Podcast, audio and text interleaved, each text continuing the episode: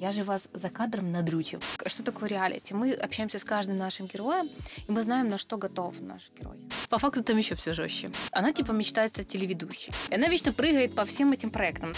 Занимались анонизмом на камеру.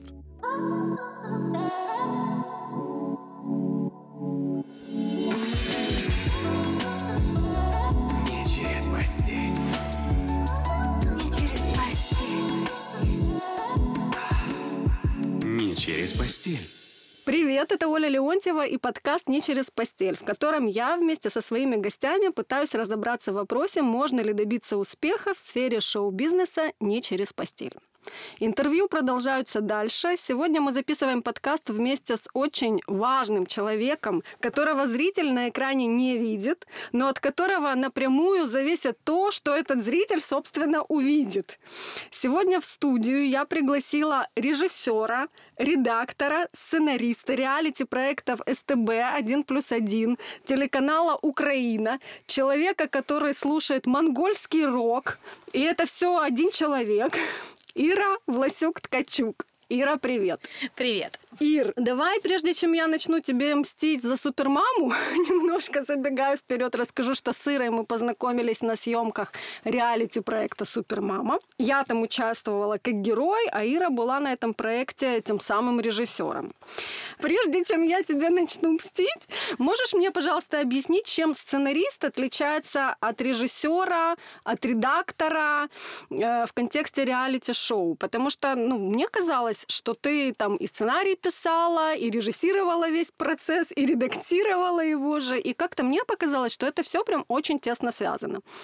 Э, Ну, смотри, получается, каждое реалити – это связка. Связку ведет редактор площадки, он же сценарист, и режиссер.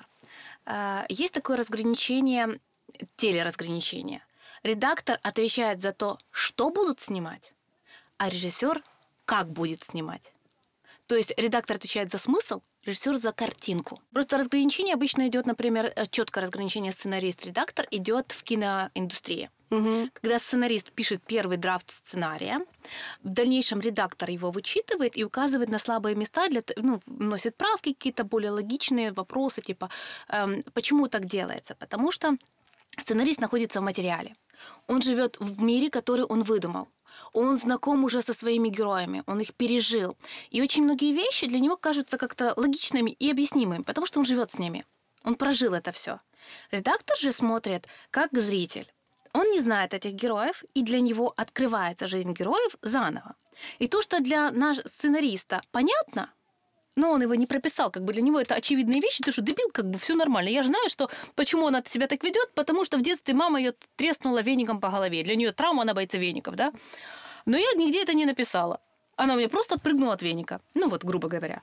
И редактор мне пишет, какого хрена она боится веников? И ты такая, бля, действительно, забыла же. Забыла рассказать трепетную историю детства, почему у меня героиня боится веника. Вот, вот это более жесткое разграничение, это идет уже в киноиндустрии, в сериалити, в сериалах, вот таких вещах. Как правило, э, на телеке либо в реалити сценарист и редактор площадки – это в большинстве случаев один человек. Почему так делается? Потому что человек должен знать своих героев на площадке. Мы всегда заранее общались перед площадкой. А, Если человек не будет знаком с героем до выхода на площадку, непосредственно до съемки, ты не сразу найдешь коннект. Тебе не доверяют. Мгм. Поэтому, естественно, во-первых, тебе так легче знать, понимать, что у тебя будет происходить. Ты хорошо знаешь героя. Вот, э, ты знаешь, можешь предсказать его реакцию в 80%, потому что ему уже черепушечку вскрыл. То есть мало того, что ты режиссер, редактор, сценарист, а еще и психолог. Ну, в принципе, да, конечно. Не забываем, что до этого у меня было 6 лет на шоу «Все будут добрые», в котором я работала в группе психологии отношений и псих- психологии вообще. И там я вскрыла пачками эти вот головы, то есть мы писали, непосредственно разрабатывали психологические темы, в которых мы разрабатывали э, и писали, готовили весь материал для психологов, которые работают в кадре. То есть по факту мы готовим весь этот материал, потом мы его отправляем психологам, для того, чтобы он сказал, как правило, это происходит так, иначе тебя не будут держать. Психолог пробежался и сказал, да, в принципе, да. А психолог есть на каждом проекте? А, на очень сложных реалити есть. На длительных. Давай подробнее поговорим про реалити конкретно. Мгм. Что это за формат? Э, И ты же 12 лет, 12 работаешь, 15 э, в этом формате. Почему ты для себя выбрала именно его? Ну смотри, во-первых, я не только в реалити работаю. Я пишу. Я пишу для сериалов, я пишу для сериалити активно. Я пишу художественные фильмы. Сценарий. Да, сценарное тоже производство. Это тоже, да, мне это очень нравится. Э, Но, к сожалению, кинопроизводство у нас стоит, находится сейчас в анусе глубоком. А, Я не люблю полумер, и у меня есть несколько полнометражных фильмов, которые, к сожалению, пока не получили грантов, а для производства недорогие. Мне такие говорят, либо ты их удешевляй, ну, я сейчас думаю над тем, чтобы я их перевела на сериалы. Это немножечко дешевле будет, чем полный метр. Вот. А я работала на студийных шоу, но тоже в формате реалити. То есть такие шоу, например, как «Все буду добры», мы его называли ВБДСМчик. Почему ВБДСМчик? Потому что это ежедневное шоу. Там в каждом эп- эпизод э, сама передача длится час тридцать. Это огромная вообще веха для эфира. Это огромнейший эфир. Вот. И там в среднем 6 рубрик разных. Шесть рубрик должны быть абсолютно разные. И обязательно должен быть какой-то реалити-контент, либо какими-то вкреп- вкраплениями. Почему так? Потому что должна быть живая реакция. А что может быть живее, чем реалити? Вот. И, кстати, сразу же предсказываю твой вопрос. И то, Да, что хотят- Ира включила психолога. Да. Да, Да, давай, где- давай. где у неё А кнопка, да? по- Попробуем. Посмотрим, проверим. Угада... Вскрыла ты меня или нет? До конца или нет? Потому что чуть-чуть явно вскрыла. Хотя нет, наверное, это не твой вопрос, это вопрос зрителей, как правило. Э, Я часто сталкиваюсь с тем, что зрители воспринимают эм, героев реалити как актеров, либо как подставных людей. И очень часто, типа, боже мой, поменяйте сценарий, либо что за дешевые актеры. Вот, ну, стандартная вот эта схема. Объясняю, почему это бывает. На самом деле э, актеров нет. В реалити никогда актеров нет. актеров нет и не бывает. Э, Если бы было, поверьте, никто бы из вас этого не понял. Потому что настоящий актер сыграет так, что вы никогда в жизни не подумаете, что это актер. А вот реальные люди, настоящие, у них при виде камеры и всего этого эм, эмоционального, Эмоциональный напряг, Тиск плюс українською мовою, да. 150 человек съемочная Да, группа, да. да. А это вызывает ступор. И поэтому получается такой буратинка в кадре. Ну, фарс дешевого актера на самом деле. И вот именно вот это дает ощущение вот такой пластилиновости. Задача редактора на площадке раскачать героя так, зарядить его, чтобы он забыл на некоторое время обо всей этой фигне, которая вокруг него крути- крутится, об этих 10 человек, которые на него таращатся, да, об этих камерах, и чтобы он включился и раскочегарился. Вот, раскачать его. Поэтому перед этим тоже с ним работаешь, там хороводишь, ай на не, ай на не, чтобы человек хоть немного раз, ну, отошел, чтобы ему было немножечко спокойнее. Потому что твою мать, когда ты в первый раз видишь эти камеры, ну, даже у меня, я работала на хате Натата, и очень часто огромные здоровые мужики, казалось бы, 120 килограмм, такий Вуйко Миколай з, гол- з ноги відкриває голови сільради, понимаешь? І такий, ёб твою мать, блядь. Ой, вибачте, ви, ви запікаєте. У нас подкаст, мы не пикаем. А, да, такі заходи, каже, що, блядь, стикуни, кабани, засрали. І такі, такі мені кажуть, є хвайний у вас дядько, дядько Степан. Я під'їжджаю, ахіренний, думаю, «О, оце дядько Степан, ахірительний. Каже, дядько Степан, хвайна, хвайна, дівку, пішли, пішли. Садимся, всё, хвайна дівки наливает, конечно, приходится пить. Вот. Ты страдаешь в этот момент. Печень, да. Просто иногда то, что наливают, вот в хате на тате то, что наливают, оно не питабельное. Там мышки плакали, кололись, но продолжали есть кактус. Вот, и ты с ними бухаешь. И вот ты, ты смотришь такой, думаешь, вау, это оно. Вот, вот человек, который займет весь простор телек. Достаешь махонькую бытовую камеру, потому что мы приезжаем на кастинг с маленькой бытовой, і такий вуйко, цей от батько, дядько цей, бачить цю камеру, впав на сраку і занімів. Все.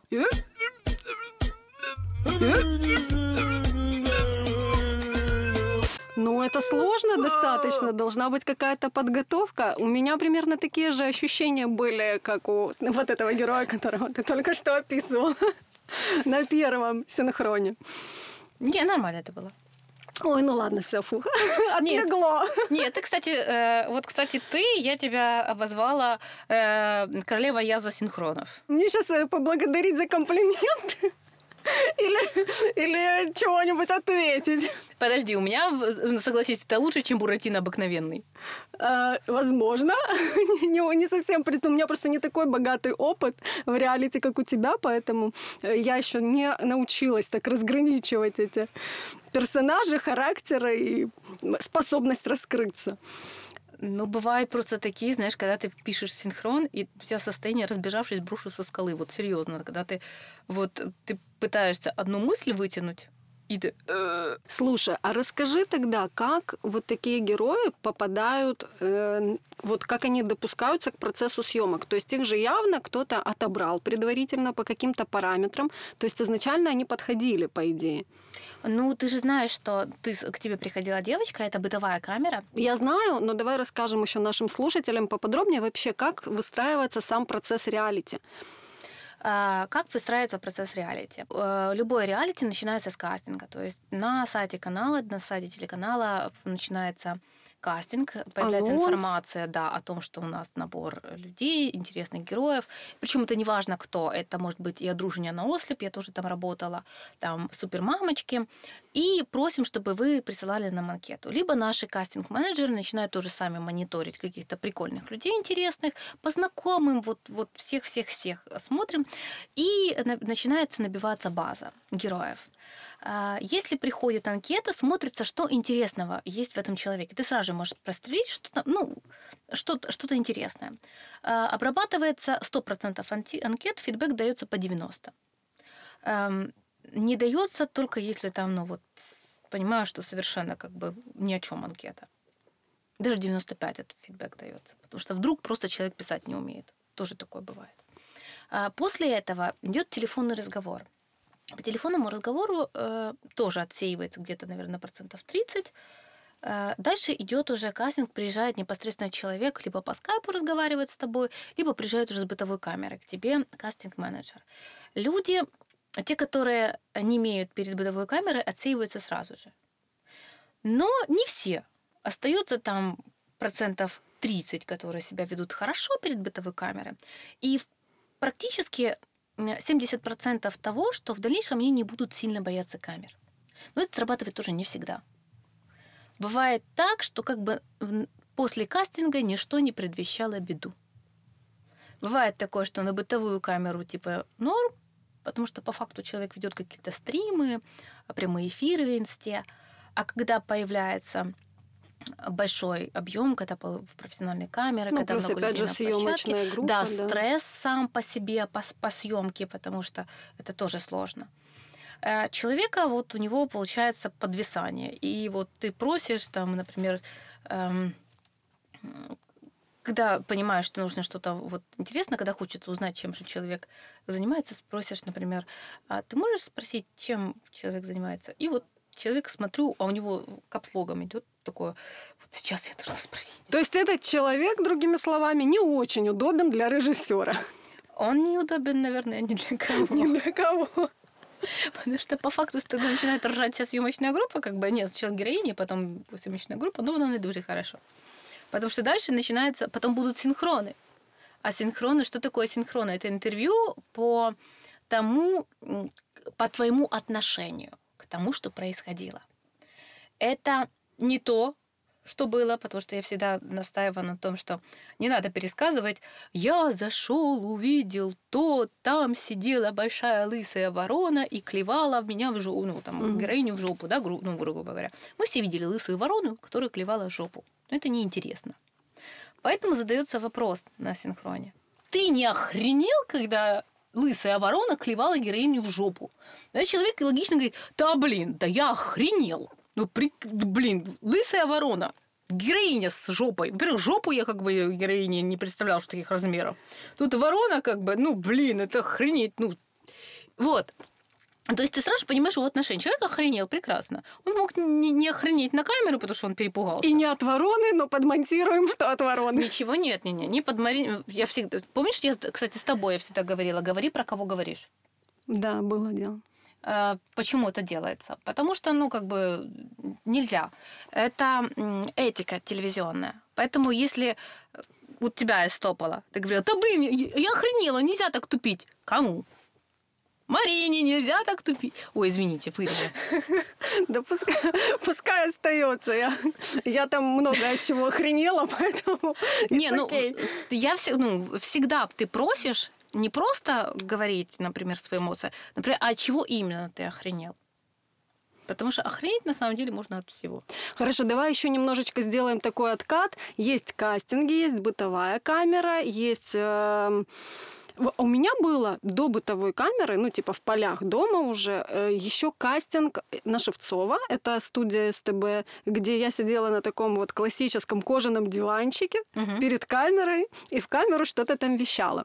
Но я, если честно, меня вообще абсолютно она не смущала. Я не знаю, как это выглядело со стороны, э, потому что я туда на таком вялике пришла. Э, Ну, в смысле, мне просто интересно было разобраться, что за проект, потому что все вот эти кастинг-сообщения и кастинг-запросы, они все очень абстрактно написаны. То есть ты идешь, но по факту ты не знаешь, куда ты идешь и зачем. Вот я тоже хотела спросить, почему так все завуалировано, почему так мало исходных данных. Я сейчас не помню дословно, как звучало это объявление, но что-то вот там из разряда «ищем мам с детьми для участия в телепроекте. Все. Никакой канал, ни что за телепроект, ни вообще, ну вот, то есть вот реально супер минимум информации. Ну, типа, я по какому-то параметру там почему-то решила, что я подхожу, ну, видимо, потому что я мама.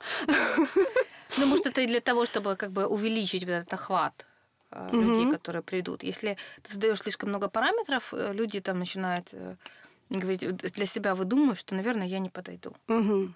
Поэтому чем меньше вводных, соответственно, тем больше охват. Ну а дальше мы уже И сами шире смотрим. выбор и Конечно, возможность у конечно, кастинг-директора. Да. Ну а насчет твоего кастинга, про который ты говорила на вялике, пришла, вот своего кастинга твоя погонялова мама на релаксе и пошла на самом деле. Мгм. Вот именно А, теперь я знаю, почему. Не через постель. Э, кастингу. Мгм. Э, то есть есть кастинги в студии на бытовую камеру, плюс есть бытовая камера в полях. Я так почему-то для себя этот этап определила. Нет, это называется освоение дома, чтобы мы Мгм. понимали, что, что у вас дома. Потому что ты можешь там рассказывать все, что угодно, лепить лысого, горбатого, у меня 25 детей, и по факту у меня вообще никого нет. Но Вот. это что касается конкретно этого реалити-проекта, но не везде же вообще предусмотрены съемки где-то дома. То есть поэтому есть... э, Есть другой формат. Например, на одружении, по факту, у меня э, были просто только э, кастинг с бытовухой. У меня была анкета, и у меня был кастинг с бытовухой. Я вообще хотела у тебя попросить, чтобы ты назвала все проекты, над которыми ты работала. Это реально? Сейчас я вспомню. А, Меня и Жинку. Семья, когда вот «Одружение на ослеп» э, запускался первый сезон, оно еще не было «Одружение на ослеп», оно было э, «Семья». Проект назывался «Семья», и вот первый, э, первый сезон «Одружение на ослеп» я запускала. Потом «Меня Жинку», потом был м, «Следствие ведут экстрасенсы». После этого были... э, Не, на битве я не работала. Потом были... Следствие вели с Леонидом Коневским. Вот, вот огромнейшая тоже такая работа, прикольная. Хата Натата была. После этого были э, ВБДСМчик, Сабототопры. Кстати, там я свет выключила на проекте, реально, я отработала там 5 лет. После ВБДСМчика э, была мистика, реальная мистика, я писала для них сериалы. После этого был «Одружение», ну вот такой и свежий, просто я хорошо его помню, он такой яркий, насыщенный для меня был. Люблю этот проект. После «Одружения» были «Пацанки», после «Пацанок» была «Супермама». Вот. Начинала я с М1. Я вела эм, альтернативный рок, альтернативную музыку, сюжет. Это была моя первая работа. Это был 2000 год. И, по-моему, только что я попалилась в твою дивизию со своим возрастом. Поэтому забыли об этом. Я тебя перебила на этапе, когда мы с тобой говорили про кастинги, про бытовую эту всю историю, Мгм. про этапы, которые вообще, ну, из которых состоит реалити-шоу, формат вот этот вот. Подготовки? Да. Мне интересно, почему я так все время туда возвращаюсь. Мне интересно, ты на каком процессе включаешься в героев? Принимаешь ли ты участие в отборе этих героев? Да, принимаю. Режиссер включается где-то уже позже. То есть, ну, когда уже там из этих 95% остается 30%, Режиссер уже включается на моменте освоения. Мгм. когда он приезжает к дому героини для того, чтобы понять, э, что представляет из себя квартира героини и какой набор техники туда брать. Я думаю, плюс-минус понятно. Ну и потом уже начинаются непосредственно съемки. Камера, мотор, начали! Э, Когда мы собираем четверку, у меня, кстати, был вопрос, э, очень много вопросов не приходило, меня спрашивали, как мы формируем четверку, например, супермамы. Когда мы формируем четверку, мы смотрим, чтобы это были максимально разноплановые мамы. Для того, чтобы они были разные, и у каждой был свой абсолютно посыл. Э, Это интересно, потому что тогда э, каждая мама может комментировать то, что для нее чуждо. Потому что если две мамы похожие, это будет «О, прикольненько, как бы все хорошо». А если Контента не будет. это буде неинтересно. Вообще. То есть вы выбираете разных героев, чтобы Да. у них было максимально много точек Чтобы они реагировали. зрения. Да, и между собой отличались всем максимально. Чтобы просто реагировали. Чтобы для них это было интересно. Потому что если будет интересно э, герою, будет интересно зрителю.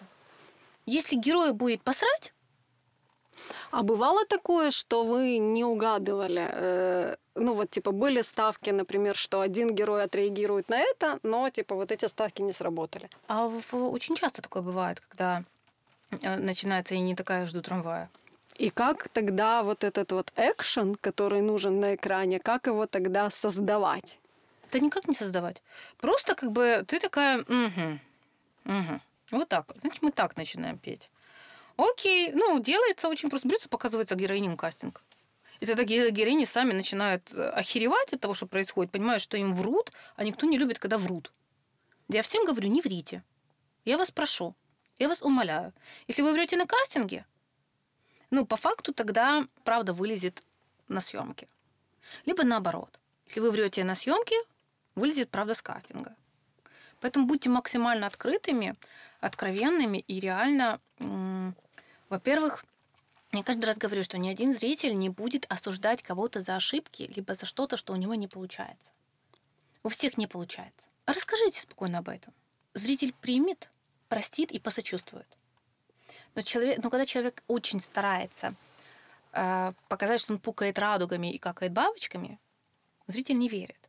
Ну, блин, у нас у всех есть дерьмо. Это понятно. А говорить, что на дерьмо, что это э, коричневая консистенция похожа на шоколад, блин, ну это вообще никак. Ну, нормально скажи, да, было расстройство, как бы вот из меня что вышло. Очень жалею, на самом деле, почему произошло, потому что съела вот такую вот херню просроченную на рынке.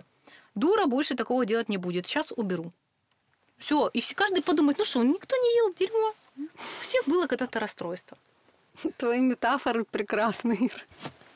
Что нужно сделать режиссеру, чтобы реалити-проект был интересным для зрителя? От режиссера зависит то, что увидит зритель на экране. От редактора и от режиссера. От режиссера зависит, как он это увидит, картинка. Я говорю режиссер, но подразумеваю вот этот вот всеобъемлющий круг задач, который ты, которые мы обсудили в начале подкаста. Да. Я как-то просто почему-то, вот у меня в памяти отложилось, что тот человек, который редактор, сценарист режиссер, это вот, ну, это режиссер. Я в курсе, откуда это пошло. Это пошло от кинопроизводства, потому что в кинопроизводстве реально рулит режиссер. Вот в кино царь и бог – это режиссер. Почему так происходит? Потому что в кино есть четко оговоренный сценарий, вычитанный 25 э, редакторами, вычитанный продюсером, утвержден, и от него никто уже не отходит. Сценариста на этом моменте должность заканчивается. На съемочную площадку сценарист даже не приезжает. А вот на съемочной площадке дальше режиссер решает, как этот сценарий будет реализовываться. Вот он уже дрючит, нагибает актеров, от него зависит эмоция, все, все, все, все, все. Вот. А на реалити все происходит совершенно по-другому. Да, есть какой-то за, ну, вектор, который задан, да, но там происходит постоянно за что любит реалити, такое, ёб твою мать, такое, ну, як невдобно получилось, понимаешь? Вот как бы все хорошо, а тут ты пиздец, понимаешь, и кони лезут.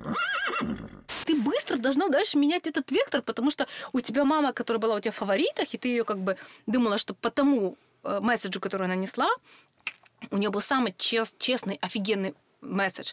И ты такая, да, вот это будет наша победительница. Тут, ёб твою мать, приезжаем, оказывается, нифига, не так. Здесь дети хотят сдохнуть. Ну, и все.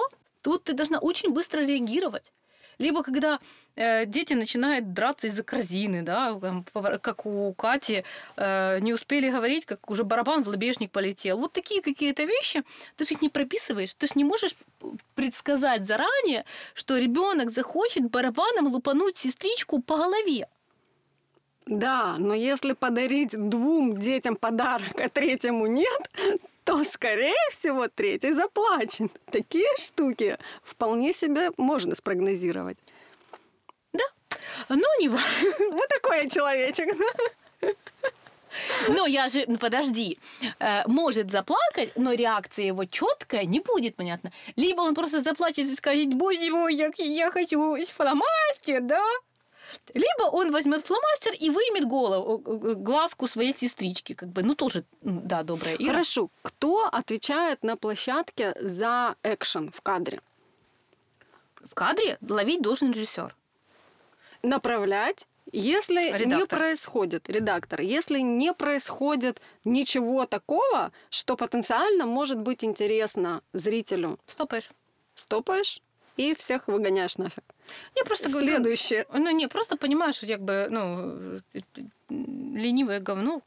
Либо как бы смотришь на это все и думаешь, «А, Давай по новой, Миша, все хуйня. Расскажу про удружение на ослеп. Был у нас такой человек, тайный меня, э, миллионер. Действительно, у меня был герой. Это был один из моих первых героев, первая пара. Дружение на ослеп, если никто не смотрел, это история о том, как э, мужчину и женщину подыскивает проект, и первый раз по запросам, которые они дают психологам, и в первый раз они друг друга увидят непосредственно на свадебной церемонии. А дальше они едут э, на неделю жить в дом который предоставляет им канал. Дальше они пытаются строить отношения. И у меня была история с тайным миллионером. Это э, молодой человек, зовут его Паша, 33 года, один из самых богатых людей Украины. Действительно очень богатый мужчина, классный, высокий, красавец, скотина, прекрасный мужчина. И у него была проблема в том, что из-за денег, которые у него есть, к нему тянутся, ну, кто? Маромойки, которые бегут, трусы роняя на ходу, понимаешь? Ну, все. Я говорю, солнышко мое, может ты не спешил сразу же покупать барышень и с этой вот неоновой вывеской, со твоим сразу же счетом в банке? Все есть. Да, как бы, Я тут. да. Давай мы устроим историю эм, развивающегося человека и просто не, не дорасскажем, сколько у тебя денег. Это был тайный миллионер. А ну, так он согласился, типа, давай, ну, давай, чтобы она полюбила меня, как бы, а не мои бабки. Потому что за Мгм. бабки любить все мы гораздо... Да. Почему? Потому что он с деньгами. И была у него такая барышня, Катя, все дела. И естественно, что Кате мы не говорим о том, что мужик на самом деле общинный Вася с пилорамой, как она подумала. Но Катя же подозревает. А я прикидываюсь Василисой. И Катя меня спрашивает, Ира, что с ним не так? Я говорю, Катя, да я, блин, не знаю. Я сама... Ну, ты понимаешь, что я не отстреливаю что-то с чуваком не так. Он либо скрывает, либо он просто меня обманывает. Я не знаю. Ну, грядет час расплаты. Там была э, вещь, когда его друзья прокололись. Ты? Не, не, не, нет, его друзья, зачем? Я же своими руками ничего не делаю. Вот, его друзья. Просто барышня э, пришла, я специально не сказала, что она играет, э, что он не говорит о своих деньгах. Э, она не знала, сколько у него денег. И я эту девочку, Габи, сестру его лучшего друга, она такая ко мне подходит, говорит, Ирочка, а можно, вам же не нужен Мерседес Паши? Я говорю, не нужен. Она такая, а можно я на нем покатаюсь? Я говорю, ты Пашу сейчас зайди спроси. А Паша с Катей находится на кухне. А я же знаю, что как бы она видела только э, потраханный форт, который, ко- который он взял у своего друга и не знал, как его завести. Страшный вообще. И тут эта Габи заходит и говорит, Паша, а можно я возьму твой Мерс покататься? Ты же на нем сейчас не ездишь, ты ездишь на этом Део, на этом Форде, который ты у Дани взял. Катя, какой Мерседес? Она такая, ну его спорткупе. Какой спорткупе? И Паша, ну у меня есть еще Мерседес. А что у тебя еще есть? Но у него еще есть Nissan новый. И, и, и это начинает перечислять автопарк его. И вот он начинает просто, я смотрю, дым из ушей начинает. А почему я этого не знаю? И я понимаю, что сейчас он как бы проколется, но рано. Я ж быстро бегу к его этому другу и говорю, быстро заходи, спасай Пашку, скажи, что тебе нужно ну, срочно ехать, выдергивай его, пока ему типа Катя голову не отвинтила. Он забегает, говорит, слушай, мне нужно ехать, давай ты меня подвезешь. И забирает Пашу. Паша вообще не понимает, что происходит, там у Кати дым из ушей, она рвет и метает. Я говорю, Паша, нужно мириться. Бо она как бы все, беда-беда. И Паша там придумает там целые фейерверки, там все, все, все, там помирились, он ей очень красивую дорожку, цветы, все дела. Я миллионер, ой, боже, я, я все простила, понимаешь? Но естественно, что дальше она начинает меня спрашивать, Ира, а какого хрена, скажи мне, получается, ты мне все время это обманывала? А мне нельзя этого, потому что что? Потому что человек перестанет мне доверять, а я веду у нее интервью.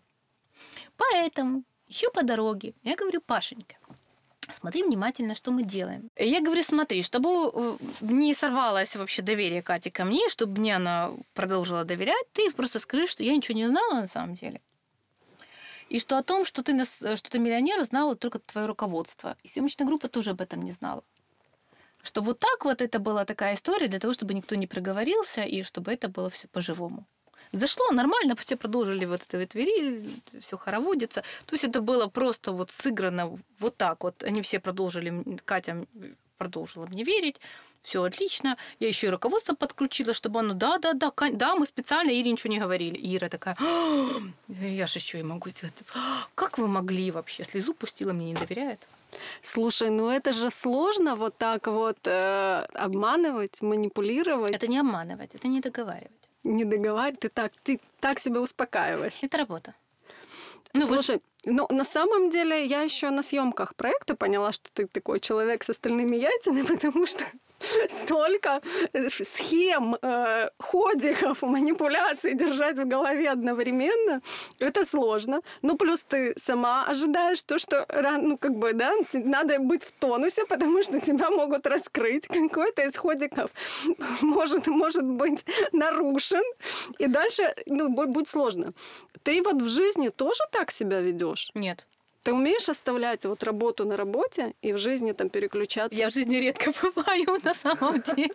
все время на работе? Ну, в большинстве случаев, да. Но есть такая вещь, например, я никогда не использую умение вскрывать черепушку с мужем. Иначе бы я с ним развелась. Почему разводятся психологи? Потому что они начинают анализировать свою вторую половинку в большинстве случаев.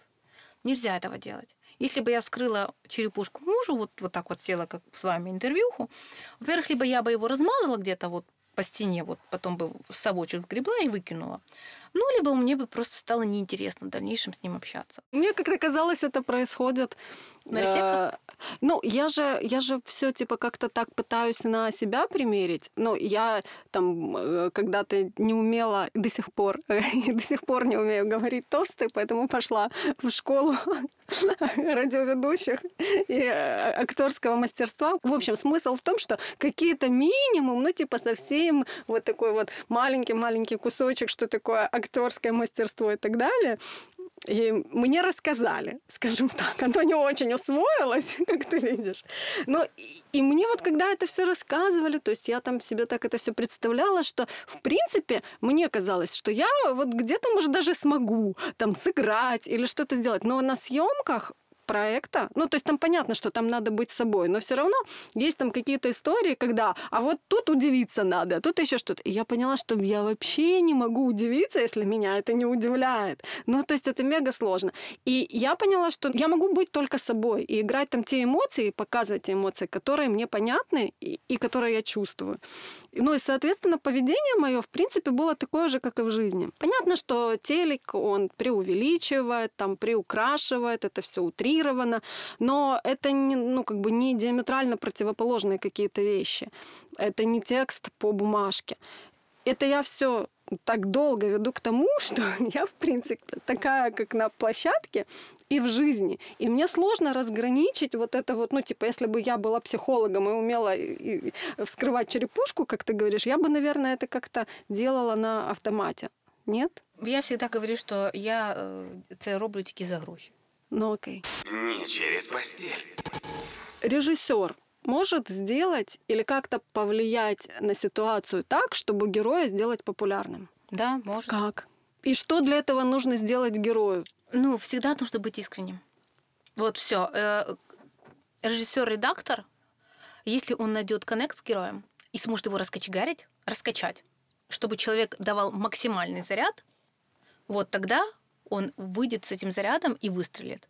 Если у тебя никак не получается, ну, это либо ты как бы хреновый редактор, э, ну, либо совсем глына. Но есть индивидуумы, которым вообще ничего не поможет в этой жизни. Когда беда, беда угорчения. Там хоть на голове перед ним прыгай. Что нужно сделать, чтобы попасть в реалити? Ну, должен быть какой-то интересный посыл. Вы должны быть, ну, вы должны быть интересны зрителю, чем человек интересен. Истории это должна быть либо какая-то глубокая история, либо какая-то драма, либо должно быть чувство юмора. Но вы должны что-то дать. У вас должна быть ис- история, и вы должны четко понимать, почему, какого хрена вы туда претесь. Что такого интересного вас, зрителю, что он должен на вас смотреть. Каждый герой держит на себе зрителя. Если герою не о чем рассказать, это херовый герой, и нахрен он нужен. Ну, по факту, серьезно. Потому что у нас 250 тысяч баб просто убирают, да, и мнят себя хорошими мамами. Но если и что, она придет, расскажет, убирайте, и тогда вы будете супермамой, ну, come on, нет. Должен быть какой-то четкий посыл. Вот, то есть она говорит, что смотрите, для того, чтобы вырастить гениального ребенка, вам нужно сделать график гениальности развития ребенка. У меня их три, все супергениальные, и у каждой по графику развиваем гениальность вот тут, вот тут и вот тут. А Ей в противовес идет другая баба, которая говорит, Нихератушки, для того, чтобы дети были классные, гениальные и развитые, им нужно растить их в абсолютной свободе, потому что дети – цветы жизни. В Японии вообще их ничем не наказывают до пяти лет. И- А я решила до 15, потому что, по-моему, так будет намного правильнее. Ты как бы ты еще там не- с ними не копаешься. Но как бы интересный подход. Вот у них есть месседж. Они хотят об этом заявить. По факту мы за, за любой кипиш. До 15 прикольно. Ты утверждаешь, докажи. Хорошо, но мы уже так уходим конкретно в обсуждение этого проекта Супермама, а мне хотелось бы такими какими-то обобщенными, да, историями. Ну, например, одружение. Э, Чем, как попасть на одружение для барышни? Ну, там, правда, все сложно. Для барышень э, сложно, для мужиков просто нужно иметь яйца и деньги. Ну, вот все. К сожалению. Таковы реалии. Потому что хороший мужик нынче Без бабок не считается за ну, хорошим. Ну, ты знаешь, я очень цинична, кстати, в этом отношении, потому что я считаю, что умный мужик всегда с баблом. А нахрена бабам идиоты. Ну вот я читала, ну серьезно, ну come on, я читала вот эти все отзывы в Одружении наослеп, я, я тупо ржала, вот серьезно, когда вот эти вот отзывы. Зачем вы пускаете этих мажоров? Почему не дать норм... не, не показать, как строят отношения нормальные люди с зарплатой в 5 тысяч? У меня вопрос, блядь. Скажите, пожалуйста, мы получаем кучу э, анкет. Э, наши психологи их обрабатывают и дают по запросам нашим бабам. Так вот, из миллиона анкет, которые пришли в адрес 1 плюс 1 на одружение на ослеп, ни одна, блядь, баба не попросила себе мужика, который бы зарабатывал 5 тысяч гривен, сука. Ни одна. Что нужно делать, чтобы стать самым ярким в реалити? Вот самым ярким персонажем. Э, Правда ли, что запоминаются больше те персонажи, которых хочется уебать, чем какие-то положительные, такие правильные герои? Э, Не всегда, но в принципе да. Да, тех, которых хочется перемкнуть веслом, это прекрасные персонажи. Поэтому я говорю, если вы хотите, чтобы вас запомнили, хайпуйте.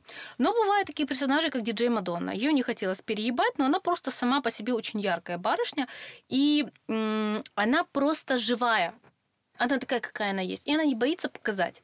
Она абсолютно откровенная, она искренняя, у нее охренительное чувство юмора, это всегда прекрасно. И у нее классные сиськи. По-моему, прекрасный набор. Не через постель. Ты работала на проектах, там, «Удружение на ослеп», вообще, в принципе, вот практически во всех, в которых ты перечислила, там всегда есть, э, имеет место быть постельная сцена. Кому-то из твоих участников эти сцены помогли стать популярными и успешными? И вообще помогли ли? Ну, даже у меня в «Супермамах» было две секунды постельной сцены, пока, как видите, она мне не очень помогла. Моя популярность заканчивается ровно на моих детях и муже. Моя проблема с дружением на ослеп, тоже реально у меня никто, это был проклятый дом, и там так никто не трахнулся, кроме нас с мужем. Инсайдерская информация. Подожди, а что ты делала там с мужем? Ну, у меня были выходные, я сторожила дом. В котором было много камер, и мне сказали, что, типа, дорогая, ты никуда не уедешь. Ну, блин, как бы, я ж не буду там одна. Это за городом один большой дом, и я такая сиротинушка. Поэтому, естественно, был вызван муж немедленно.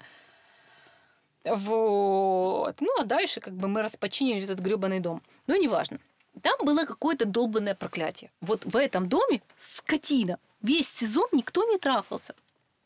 Мы уже шама... я, я полила презервативы, которые нам оставили вот эти вот художники.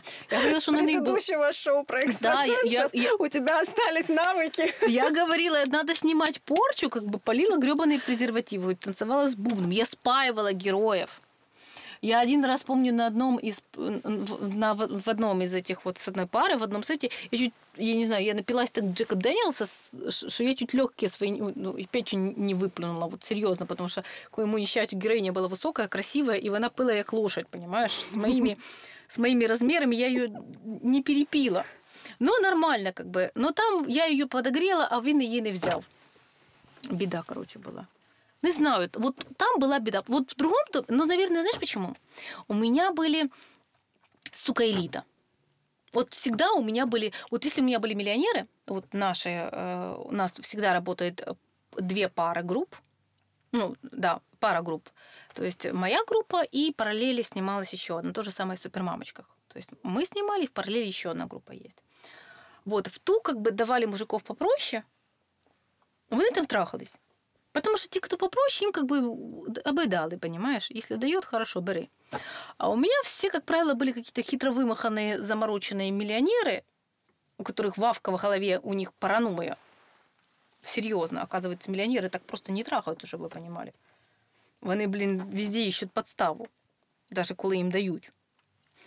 Так, а хорошо, а вот те, которые из другой группы все-таки трахнулись, там кто-то из них выстрелил, там есть какие-то такие люди, которым эта сцена или участие в этом проекте благодаря этой сцене дали какой-то старт, и они там что-то как-то раздвинулись Ну, где-то. на по- холостяке были. На холостяке были такие? Кто? Но в одружении я не буду говорить. Ну, короче, это какие-то вот сейчас ведущие на телеканалах. Ну, просто из- из- известная барышня, ее она в свое время шумела, но в, в одружении, а ну как-то не холодно, не жарко, мы особо там этот секс не показываем. А, Открою секрет, что я... Были случаи, когда просто занимались анонизмом на камеру. Просто не увидели бытовую, как бы это... Ты куда ты это в стенку сказала? Ну, это же не Все, что ей сказано в стенку, не считается. Как там у тебя? Короче, были случаи анонизма, которые Ира попросила зафиксировать Я на не, камеру. я не просила, просто ну стоят бытовухи. Они как Ой, бы- да ладно, Да. я, да, Ира, я с тобой работала, можно я так Нет, я, это было, кстати, для меня неожиданно. Видеоинженер потом сливает всю инфу с бытовых камер. И мені каже, Іра, йди сюди. Моншер Гамлет, ходімо в кабінет. Конхвету дам тобі я посмоктати. У нас осталась одна рубрика, которая называется «Спиздили у классика» или «Блиц как у Дудя». Э, Я задаю вопросы коротко, ты отвечаешь не обязательно коротко. Я волю.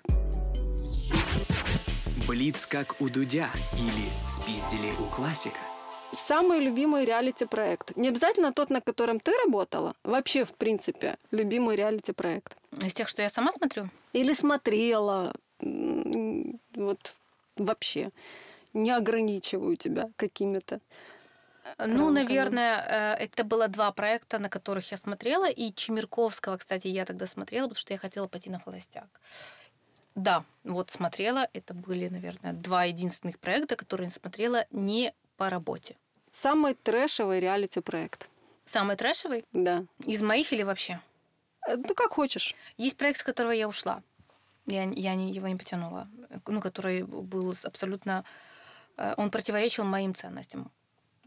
Есть что-то, через что я не могу переступить. Это был проект эм, «Следствие ведли, ведут экстрасенсы», и это был случай, когда мы готовили э, выпуск про девочку 9 лет, которая покончила жизнь самоубийством. И для меня, например, это было очень жестко. Одно, когда ты там ведьм гоняешь, которые там уже издохли, там д- домовых ищешь, ну, как бы, ну, похрен. А когда ты там по-живому идешь, ты общаешься с мамой, которая рассказывает о том, как, как она зашла, увидела этого ребенка, это все очень тяжело. А у меня есть такой, у меня есть такая способность, э, я очень пропускаю все через себя. И мне было очень тяжело, и потому что я сама мама, я не смогла ее слушать. Ну, короче, я поняла, что я не потяну этот проект именно из-за того, что вот оно все еще живое. Горе людей я не могу, я не вытягиваю. Я не могу из горя людей делать шоу. Что самое сложное в работе редактора, режиссера? Руководство. Это в любой, на любой на работе самое сложное. Нет, ну когда ты привозишь материал, тебе его на голову надевают и говорят, а какого хрена э, вы не сделали так, чтобы оно было вот так? А ты говоришь, блядь, потому что они это живые люди. Если вы хотите, чтобы у вас была вот четко заданная история и гребаная сериалити, да, фильм, то, блядь, заказывайте актеров. Что готова сделать ради удачной сцены в кадре? Ну, от проекта зависит. Вот серьезно. От гонорара? От проекта. А от гонорара, ты знаешь, вообще ничего не зависит. На самом деле, я очень часто могу работать на проектах, которые мне э, нравятся, за намного меньший гонорар. Ты меня спросила про то, на что я готова ради Да-да-да. э, хорошей сцены. Э, ну, смотри. Я могу, например, на интервью, как у меня было с Хатой Натата. Я смотрю, просел герой. Он сидит вообще, вот, ну, размазня какая-то. Вот, я могла делать, например, вот так вот, знаешь, когда он что-то там ноет мне, к- к- мне вот моя жена. не». А Я так сижу, сижу, ну, ты знаешь, я понимаю, почему твоя жена к тебе относится как тряпка, потому что ты лох. Кто, я, блядь, лох? Ну да, ты лошара, ты посмотри на себя. Ну ты ничтожество. Я, блядь, ничтожество. Да твоя жена об тебе ноги вытирает. Я, блядь, да я мужик, я свою жінку отако, сука, в кулаці же. Да какой ты нахер дер? И вот ты его доводишь до кипения, когда он такой вообще... Ты... Но тут очень главное это не передавить, потому что они могут и кинуться. И ты такая, знаешь, вот, я вижу тебя, вот ты, вот, вот ты же такой настоящий, вот ты мужик, вот ты, вот ты, блин, альфач. Вот, знаешь почему? Я просто не могла смотреть на тебя. Что ты, ну, что ты просил? Ты же настоящий. Да, я мужик. Да ты охренительный, охренительный. Все, как бы, рубрика спасена. Вот, все, отлично. Но главное, это вот эту грань вот словить, чтобы в тебя чем- чем-нибудь... Ну, то есть ты готова соврать, манипулировать. Я не, нет, не манипулировать. Не надо, ну, не надо мной манипулировать, это моя вообще привилегия. А, Я, я могу раскачать. Вот, это называется качать героя. Ага, вот так. Это нюансы э, журналистские. Если ты хочешь получить эмоцию, либо реально хорошую реакцию и хорошее э, интервью, есть два способа. Взять на понт, разозлить, погладить по шерсти, ну, зависит от того, как ты хочешь. Есть люди с самолюбованием, есть которых нужно раскочегарить, просто разозлить их хорошо, словить их на пр- противоходе. А есть вещь, когда ты понимаешь, что человек отказывается говорить то, что ему... С тобой, кстати, такое срабатывало. То, что ему не свойственно, Мгм. но он завис, он как бы не может сформулировать мысль. И ты ему начинаешь говорить совершенно противоположное тому, что он хочет сказать. Просто, что ему вообще никак не... И его это начинает возмущать, естественно. И он начинает говорить, да нет, это не так. На самом деле она нормальная. И я не подумала, что она какая-то конченая. Ну, нормальная баба, у нее нормально все. Ты понимаешь это? Ни хрена, у нее все отлично. У нее дети счастливы. И похер, что у нее там грибок. Оп, у тебя пошла реакция. Потому что у тебя твой герой возмущается. И вот это, кстати, вот этот журналистский прием потом в интернете часто оговаривают наши бабы. Вот они рассказывают, они просто не понимают нюансов журналистики, и они это А, воспринимают... типа, когда они делают вот эти прямые эфиры, Да, да. обличающие, типа, Да, да, да, да. смонтировали не так, как я хотела, я А, не это имела в виду, вот, это- я это- сказала совсем другое. Нет, не, не, не, не, не. Это когда они рассказывают, что нас заставляли вот так вот говорить. Вот она мне говорила вот так, но я отказалась. А человек не понимает, что я говорила вот так. Не потому что мне надо было, чтобы она за мной повторила. Мне нахрен это не нужно. Мне надо было, чтобы она наконец-то родила гребаное свое мнение. Вот и все. Роди, наконец. Окей, самый трэшевый случай на съемках. На пацанках было много всего. На пацанках я даже на пацанках был очень трешовый случай, когда пацанки набухались, э, их выгнали из школы. И э, когда, ст- кстати, там веселье начиналось, как только стукнут камеры. Вот там, кстати, проект, который, если бы вы видели, что бляха-муха там происходит за камерами, это просто ад. Вот то, что вы видите, это цветочки. На самом деле пацанки еще хуже. Хотя они классные, я их очень люблю. Они прекрасные девочки, но то, что у них стопов вообще нет. Э, Когда я только пришла на пацанки, у меня был очень жесткий переход. Э, Я пришла сразу же после одружения. У меня там были luxury, бриллианты, устрицы, просекко, яхты, все прекрасно. И тут я попадаю в приют для бомжей сразу же. А до этого была вечеринка, где пацанки набухались, раз- разметали школу. И я помню вот самые жесткие это когда одну пацанку ломает, у нее шок после наркоты, она визжит, орет, на ней лежит режиссер. Вторая порезала вены, стоит в окне в башне и кричит, я, сука, сейчас выпрыгну. Здесь стоят ребята э, с одеялом, чтобы ее ловить. Э, Тут ты только разворачиваешься, а тут летит одна, типа для того, чтобы лупить другую. Ты хватаешь эту другую, закидываешь в кабинет, закрываешь ее и держишь вот и здесь это летит на тебя. С этой стороны в дверь лом- ломится другая, кричит, сука, уйди, я сейчас ее переебу. На этих словах я подумала, что надо снять реалити про реалити. Да, и вот это все как бы, оно очень жестко, и э, ты, ты вот это куражишься, если стоп по съемкам у нас был в среднем где-то в час ночи на пацанках, они угомонились в 8, на секундочку, в 8 утра. А у нас следующий, следующая съемка по старту в 10 утра. И теперь представь себе, как разбудить 12 пацанок с дикого бадунища, которые куражились до 8, сука, утра. Ты даже там зайти в эту гребаную комнату не можешь. Там такое штырево, что просто выноси. Там дышать нечем, противогазе заходишь. И они ни хера не просыпаются. Кроме, ну, нахуй тебя посылают только вот это, это лайт-версия. Если тебя просто послали, прекрасно. В тебя летит все. А ты должна их разбудить. Обливаешь водой, а они шпальнутых, они хотя и подписывают договор не бить э, съемочную группу, да, они подписывают договор не бить съемочную группу, чтобы вы понимали. Но с бодунища и с прос- просонья ты, как бы не, Не вспоминаешь об этом. не вспоминает да. об этом, да. Ты облила и убежала, потому что, блин, а баба сильные. Вот, так что вот такие вот веселья И были. достаточно интересная у тебя работа, Ирина. Можно ли добиться успеха и узнаваемости, поучаствовав в одном реалити-проекте? Да, ну, ну, очень многие стартуют с этого всего. Кто, Стартует например? Розаль Намри. Как она выстрелила? А, Она не стеснялась быть собой. Ну, например, она, э, при том, что она из мусульманской семьи, она на одном из эпизодов не постеснялась и нас проголилась топлес. Ты как бы понимаешь, что человек готов эпатировать, она готова быть собой, она не стесняется, она раскрыта, она открыта. И, естественно, интервьюхи. Если ты классно, э, король интервью, это все прекрасно. Потом кто еще? Ну, это Соломка Яна. Угу, угу. Вот, она же тоже стартанула с холостяка, причем очень сильно стартанула. Ее очень полюбили, хотя сука такая. А, вот. Она же в группе пела. И в группе пела, а потом она еще была ведущей э, в «Зважній та щасливі». Мгм. Ну, то есть я тоже так активно. Ну, такая противная баба, господи. Ну, сначала она, может быть, и была няшечкой, но, но очень быстро звезду словила, и с ней стало очень сложно работать. А где она сейчас? А хрен ее знает. Задрала на всех, потому ее больше не берут. Кстати, и вот это вот очень большая вещь, когда э, даже звезды, если они начинают очень сильно выносить мозг в съемочных группах, с ними сложно работать, с ними прекращают работать. Вот бывают и такие случаи. Кто еще из таких? Ведущая мастер-шеф Мартыновская. Она же тоже нач... она стартанула с мастер-шеф. Она была, она даже, по-моему, она не была даже победительницей. Вот мастер-шеф был прекрасным стартом, холостяк хорошая площадка для старта. Короче, я не ту выбрала реально.